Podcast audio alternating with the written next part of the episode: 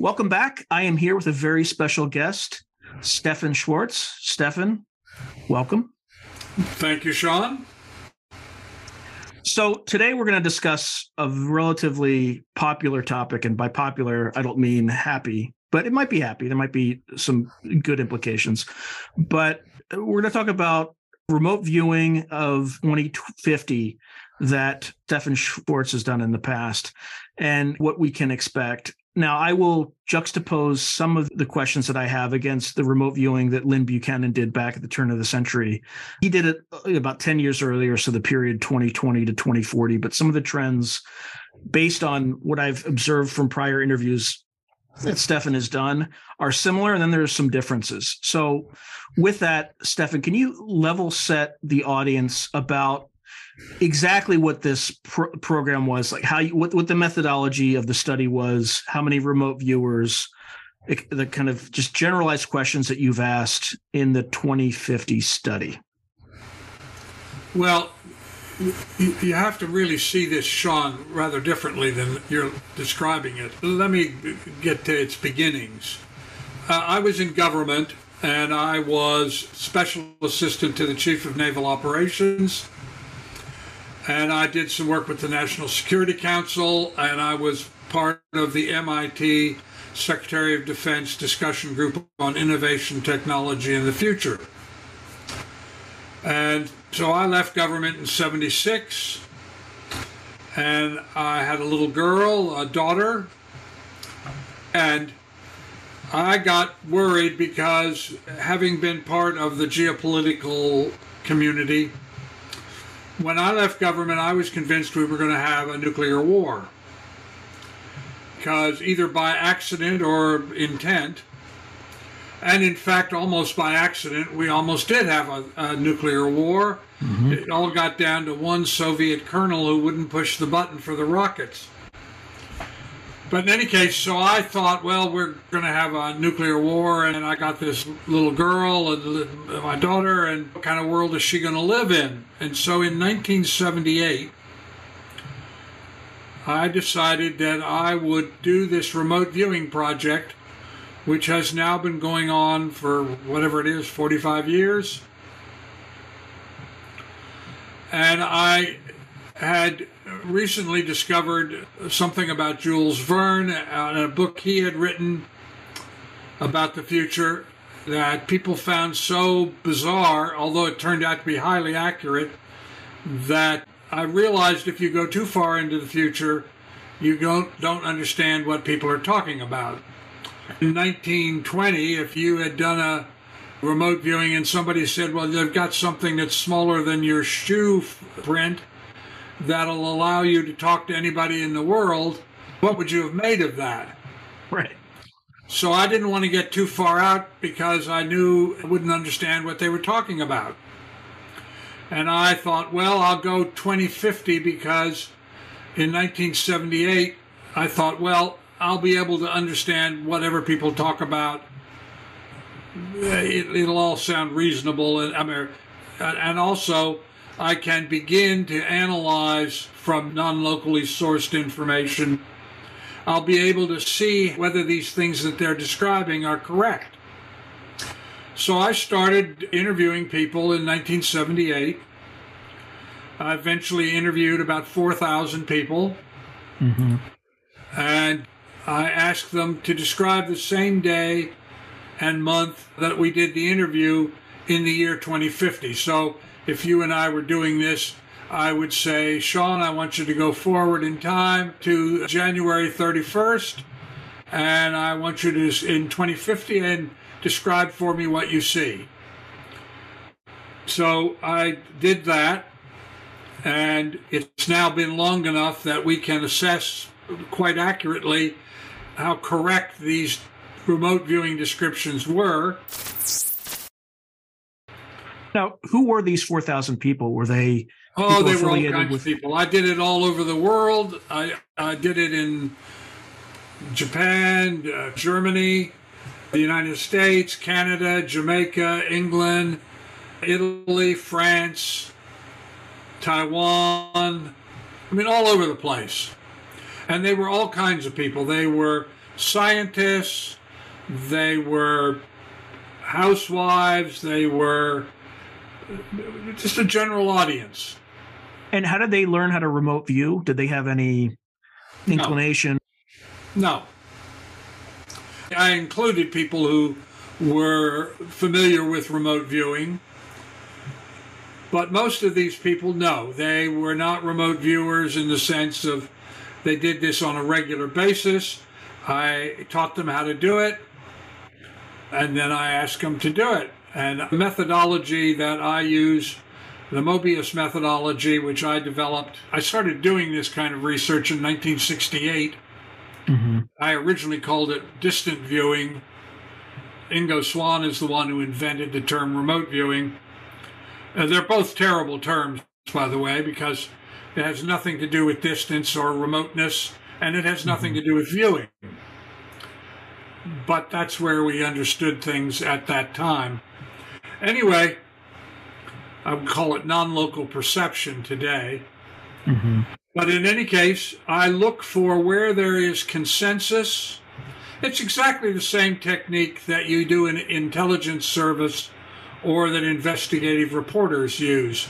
And I had been an investigative reporter, so I was very familiar with this. You know, if, if you suddenly heard an explosion outside of wherever it is you are, and you went out and you saw a group of people, what would you do? Well, you'd take them aside one by one and say, Well, what did you see? And they wouldn't all see the same thing, they'd be at different angles. Men and women focus on different things. Research shows that, for instance, if a car was involved, men would be more likely to be able to give you the brand of the car, women would be more likely to give you the color of the car correctly. It's mosaic so theory, I, essentially, which is what investors do. Very similar. Yeah, it's, exactly. It's the same yeah. technique that they they use in the intelligence community or that they use in the investigative journalism community. So I ask numbers of people the same questions, and what I'm looking for is consensus and also low a priori observations. Mm-hmm. If I ask you, to describe a ship and you talk about an anchor, well, ships have anchors, so that could be correct, but it's also typical. But if you, in describing a shipwreck, said to me, you're going to find a big wooden box and it's filled with these little two inch long glass vials that have colored powders in them, I don't expect to hear that. But in fact, this is an actual situation. When we did find the ship where they located it, we did find a wooden box filled with these little glass vials, about two inches, that were filled with colored powders. It turned out to be 18th century medicines. But in any case, I'm looking for low a priori and I'm looking for consensus. And so I started in 78, and as I said, I was principally concerned about nuclear war because I had this child and I wanted to know what her world was going to be like. That's what was driving this. And because of my participation in the geopolitical world and everything I had learned there, I thought we were going to have a nuclear war, either by accident or intent. And so when I asked people, talk to me about 2050, have we had a nuclear war? They said no. And I thought that was great. And I said, Well, then is the world safer? And they said, Oh, no, the world is much more dangerous. Really? Why? And they said, Because of terrorism. Now, in 1978 79, if you were talking about terrorism, what you were talking about is the struggle between the Roman Catholic and Protestant people in Northern Ireland. The idea that terrorism as a proposition would become a world issue that made the world unsafe in many ways. Just nobody thought about that. And when I talked to people who said, you see terrorism becoming a huge problem, they all said, no, you know, there's this stuff in Ireland, but. And yet, that turns out to be exactly correct. Yeah, 1979 and I talked to them about, yeah. yeah, and I said, well, what is healthcare like? And they said to me that healthcare would be very different. And they described what today we would call CRISPR technology, mm-hmm. which at the time no didn't exist. So nobody knew about it, but turns out to be correct. And also I said, well, are people generally healthier? And they said, well, yes and no. There's going to be a series of pandemics. And I thought, you know, like the Spanish flu of 1918, I thought, pandemics? Really? What? And they said, well, the first one will be a blood disease which crosses over from primates to humans in Africa, and it's going to kill millions of people. And I went around to a friend of mine who was the deputy director of National Institutes of Health, and I said to him, Do you know anything about a blood disease that's going to cross over from primates to humans? and that could kill millions of people. And he said, uh, No, that's just nonsense. I don't know anything about that. And then, of course, that was 78, 79, 80, 81.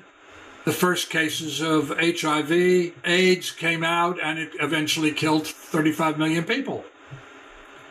And they said there would be several of these.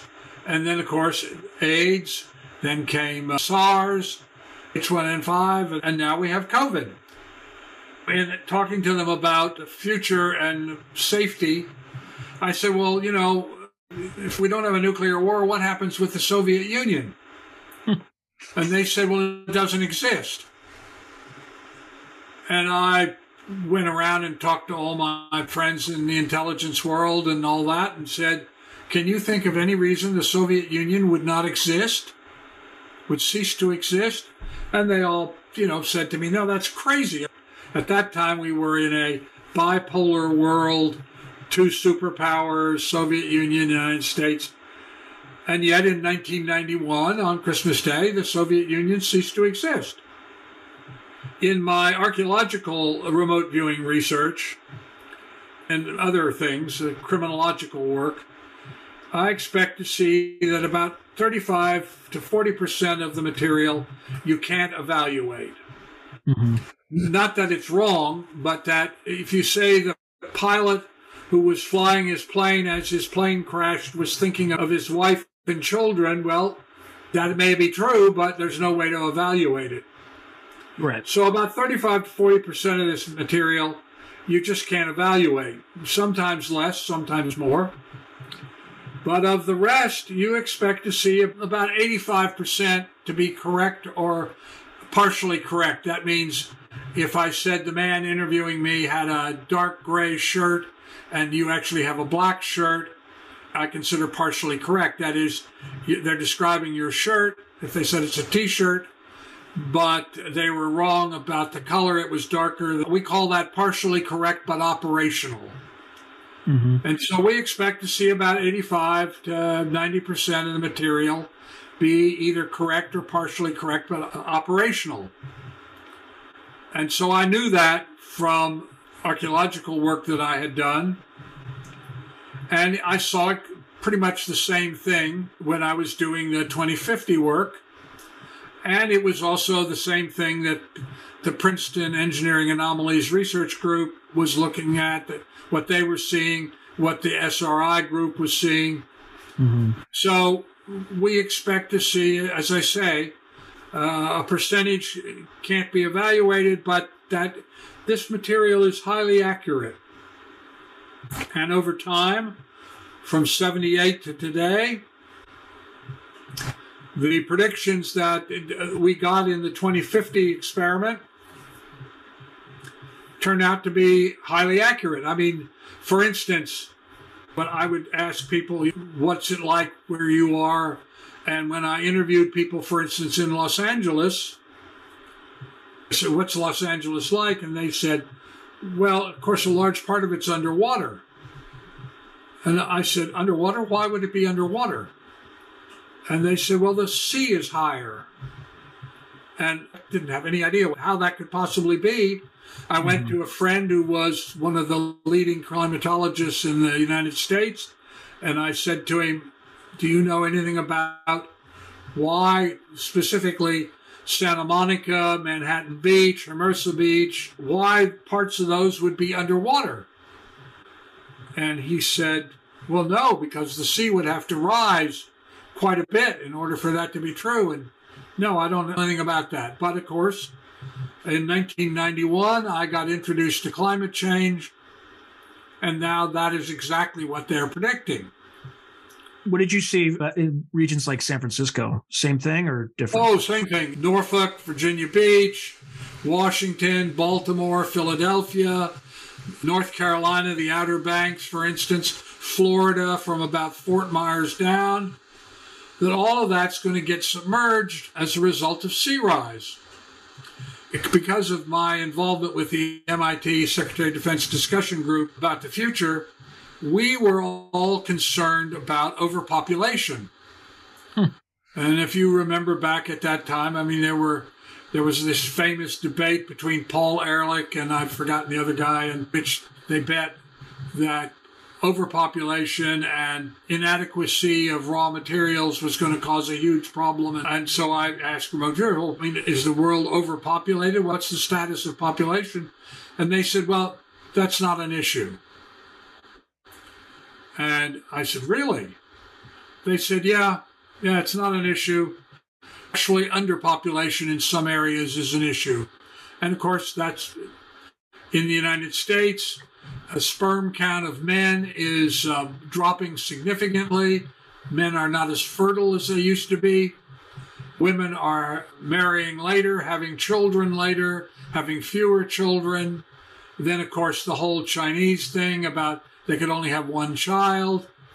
And now, if you look at the projections on population, you find that overpopulation is no longer a big issue that people are talking about. But at the time, it was a huge issue. That was what all the futurists were predicting. Just to add to your point, a week ago was the first time in 60 years that China's population actually declined. Yeah. In, in terms of Japan, as an example, last year they had fewer than 800,000 births. Yeah. Their population is just under 125 million. By the end of this century, it's expected to be 53 million. So the follow up question on this is if we, we don't expect overpopulation, what about underpopulation and the effects of that, given the aging demographics around the world. Uh, did you see a major issue with that, or kind of did it well, uh, correct itself? Uh, yes. The under, as I said, no one talks about overpopulation. So anyway, let me just continue. So from 1978 to 1991, I interviewed all these people all over the world. And then in 2018, I decided because uh, so much of what they had said was correct. I mean, I could test that it was already correct. We weren't at 2050, obviously, but the trends that they were describing. Plus, I publish a daily web publication, schwartzreport.net, and I track trends not from a non local perception perspective, but just research. And, I'll put that those links in the description below. Well, in any case, yes, thank you. I had a sense of what the intellectual assessment of trends was, as well as this non local perception. And I also had a question which nobody could answer at the time.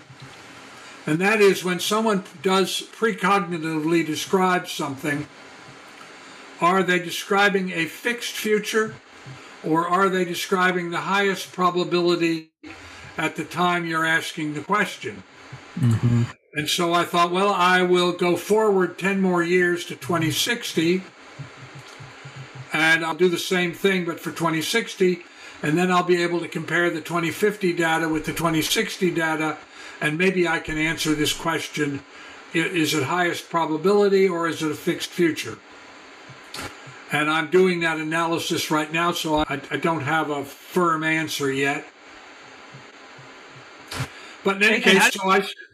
And how do you assess that? How do you? Is it based on hits? What's the methodology? Well, it would be based on are the people that are doing 2060 describing radically different things than the people in 2050, because it's close enough that in 10 years I mean, if you go back to 2012, for instance, or 2013, the difference between 2013 and 2023, when we're doing this now, you would be able to measure how accurate that those predictions were and how much they differed. So I thought, well, I'll go forward 10 more years to 2060. And so in 2018, I began interviewing people to do 2060. And I had another question that had come out of the 2050 data, and that was what is the difference between what people intellectually assess about the future and what they describe using non local perception? And also, when people think they're doing intellectual analysis, are they also doing intuitive analysis and don't recognize it? Mm-hmm. And so I started 2060 and I very deliberately did a thousand people. And I also did a thousand people who were asked not to do intuition or remote viewing or anything like that, but to do an intellectual assessment of the future. And I'm now comparing what they describe and what the people doing non local perception describe. And I begin to suspect that people who think they're doing intellectual analysis are actually utilizing, although they don't recognize it, non local perception. Mm-hmm. But I will know more about that when I continue with the data. I've got about 10,000 pages of data to analyze, so it's a pretty hefty job. But in any case, they described climate change, as I said, in detail. The 2060s describe it. I was also interested because I could see even back in 78, because I had been in government and had had a lot of interaction with the Nixon administration and the Ford administrations, I could see what I came to call the Great Schism trend starting Mm-hmm. between the blue states and the red states. And so I began asking questions about that. And the general take on it now that I see is I ask them, you know, does the United States still exist? And what they say consensually is the United States still exists, but real power has moved down to the states and groups of states. And in fact, if you look at what's going on in, in the United States today, you can see that that's happening. The red Yeah. state, blue state difference is, is becoming quite extreme.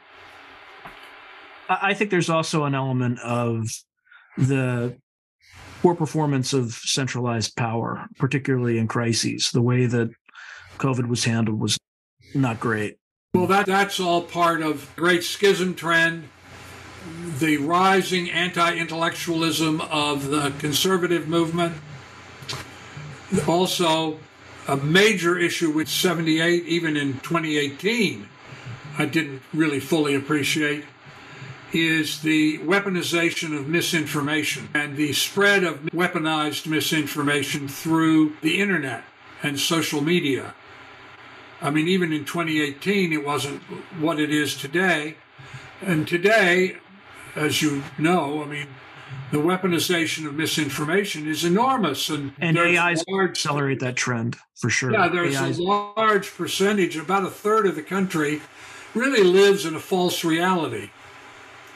And the other thing, which I also didn't fully appreciate uh, when I was originally asking the questions, and really I, I thought, gee, that can't possibly be right, but it turns out it is, is that we are going to become a racially a majority minority country. That is, no racial group will be the majority. And there's about a third of American white people who simply can't tolerate that. And that's the MAGA world. And they not only can't tolerate it, but they are becoming increasingly violent about it. So there's a huge struggle, uh, and, and that's what the remote viewers told me, and I just I couldn't even figure it out. But 2060 people tell me that by 2060, race relations and gender equality are no longer the b- big issues that they are today. That people have recognized that race is no longer such a definer, and that women are uh, considered equal to men. Now, you can see currently with the, for instance, anti abortion movement, which is really about subordinating women, that there's a huge issue going on now, but that it resolves by 2060. The other big thing that really stands out for me at this point in the analysis is that between 2040 and 2045, something happens in the United States and maybe around the world, but particularly in the United States, which creates a dramatic and existential change in the culture. And at first, I thought it was a single thing. You know, is something happening? Do aliens contact us? You know, whatever, something like that. Is there a meteorite that strikes? It? No, I don't think that's that's not the issue. I, and I don't think it's a single issue. I think it's a variety of things. One is the end of the internal combustion engine. Mm-hmm. Huge deal. And we know now that countries in Europe and in certain states in the United States, California, for instance, they are committed to getting internal combustion powered vehicles off their roads by 2040, 2045. I think there is going to be other pandemics, and that's going to have a big effect. Climate change and the sea rise and rise in temperature is going to create existential crisis. When I ask people to describe the communities that they're in in the future, they talk about smaller communities and the architecture and the sort of the uh, aesthetics are much more like Scandinavian countries or Holland, much less air traffic. High speed rail has become a much bigger deal. No internal combustion engines. Cars look very different. People don't travel as much. There is a lot of virtual reality travel. And you can see that happening. Yeah. A question on the transportation infrastructure. I think EVs consume a lot of uh, electricity, but there's a supply demand imbalance right now in terms of not having enough power generation. What did you see as the solution to that? So, as an example, if you see climate change you're going to lose a lot of hydroelectric power, which is huge in the West. Solar and wind help, but they're good for peaking power. So they can only help up to about 25%. Nuclear power has the NIMBY issue, but it's the cleanest in terms of zero emissions. So how do they but bridge the gap? It, it's a disaster in terms of nuclear waste. And yes, it's a yeah. huge, no storage, huge right. problem. Uh, no. Well, several things are going on. And again, right now we are trying to create an electric charging, basically a gas station model. That is, you have right. charging stations. I don't think that's what's going to happen. I think what's going to happen is that they're going to build new highways which charge the vehicles that drive on them so that the charging station problems uh, ceases to become an issue so that you don't have to make every road an electric charging road, but you make the highways and then that charges people's batteries. The big issue that I see is the lithium issue. Mm-hmm. Because lithium is essential to all these batteries that they're making. But I believe there's going to be a new battery technology. And in fact, just this morning, in one of the research journals that I read, I read about 80 journals and media publications every day. I, I see already the beginning of new battery technologies, trying to develop new battery technologies. So I don't think the lithium battery is the future. People describe to me that nobody talks about batteries being a problem. They talk a lot about solar Mm-hmm. They talk about tidal, that is mm-hmm. using the tides. they talk about, yes, they're relative to what you were saying. I think there's going to be three big migrations in the United States, huge migrations. I'm talking about millions of people away from the coast as a result of sea rise. We're going to see, for instance, in Florida, I think we're going to see a trillion dollar real estate collapse. It's going to have a huge effect on the economy because all these multi million dollar coastal properties, you're not going to be able to get insurance. And in fact, I have written that the thing to look at and follow is what are the insurance companies doing? And what they're doing is they, they stop insuring areas which are at too high a risk. So then you have to decide, well, I'll just live here till it gets destroyed, or I have enough money that I can rebuild it in any case, or whatever. But massive migration away from the coast and river delta areas and all the sea rise areas out of the southwest. There's seven states that depend on the Colorado River, for instance. Mm-hmm.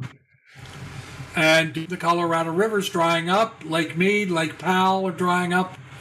They're trying to use underground aquifers, but they're going to suck them dry.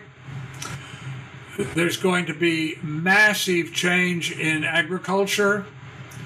Areas which are the major agriculture areas in the United States now, it's not going to be possible. You can already see it happening in central California, for instance, and along the farmlands dependent on the Colorado River. The Mississippi River is also so low that some boats can't navigate it. So away from the coast, that's one. Out of the southwest because of increased temperature. Phoenix, for instance, is projected to get a temperature of over 114 degrees, perhaps as much as 150 days a year. And I can tell you from my work in Egypt doing archaeological work that when it got to 114, the Bedouin, who were the diggers for the archaeologists, they just would put down their shovels or whatever they were working with and they'd go back in their tents. They just wouldn't do it. And I have been in areas where the temperature was 114 to 119 degrees. And I can tell you, you just don't go outside because it's dangerous. So out of the southwest, because of lack of water and increased temperature, so you're going to see cities like uh, Phoenix, Tucson, Albuquerque, that are going to be radically realtered. Las. Vegas, and out of the central states because of cataclysmic weather events. I was in Oklahoma speaking at a conference, and I was one of the, the keynote speaker, and they had a, a dinner party, and they had a lot of public officials that came to this. And I was seated next to a man who was a county commissioner who, who didn't believe in climate change, by, by the way. Mm-hmm. And I said, Well, what concerns you about the future? And he said, Well, the thing we're really talking about is how many times do you rebuild a town? I said, What do you mean? And he said, We have towns that have been destroyed by tornadoes several times. And so the question is, how many times do you rebuild that town? And I said, You don't see that as part of climate change? no. Anyway, so out of the central states, because of dramatic, catastrophic weather events, no overpopulation, people moving into smaller communities, most work seems to be done remotely, and you can again see that trend. I mean, in a number of American cities right now, office real estate is in crisis because mm-hmm people are working from wherever and they're not coming into the office. And these office buildings, these huge skyscrapers, have rental problems. Very different kind of living situations.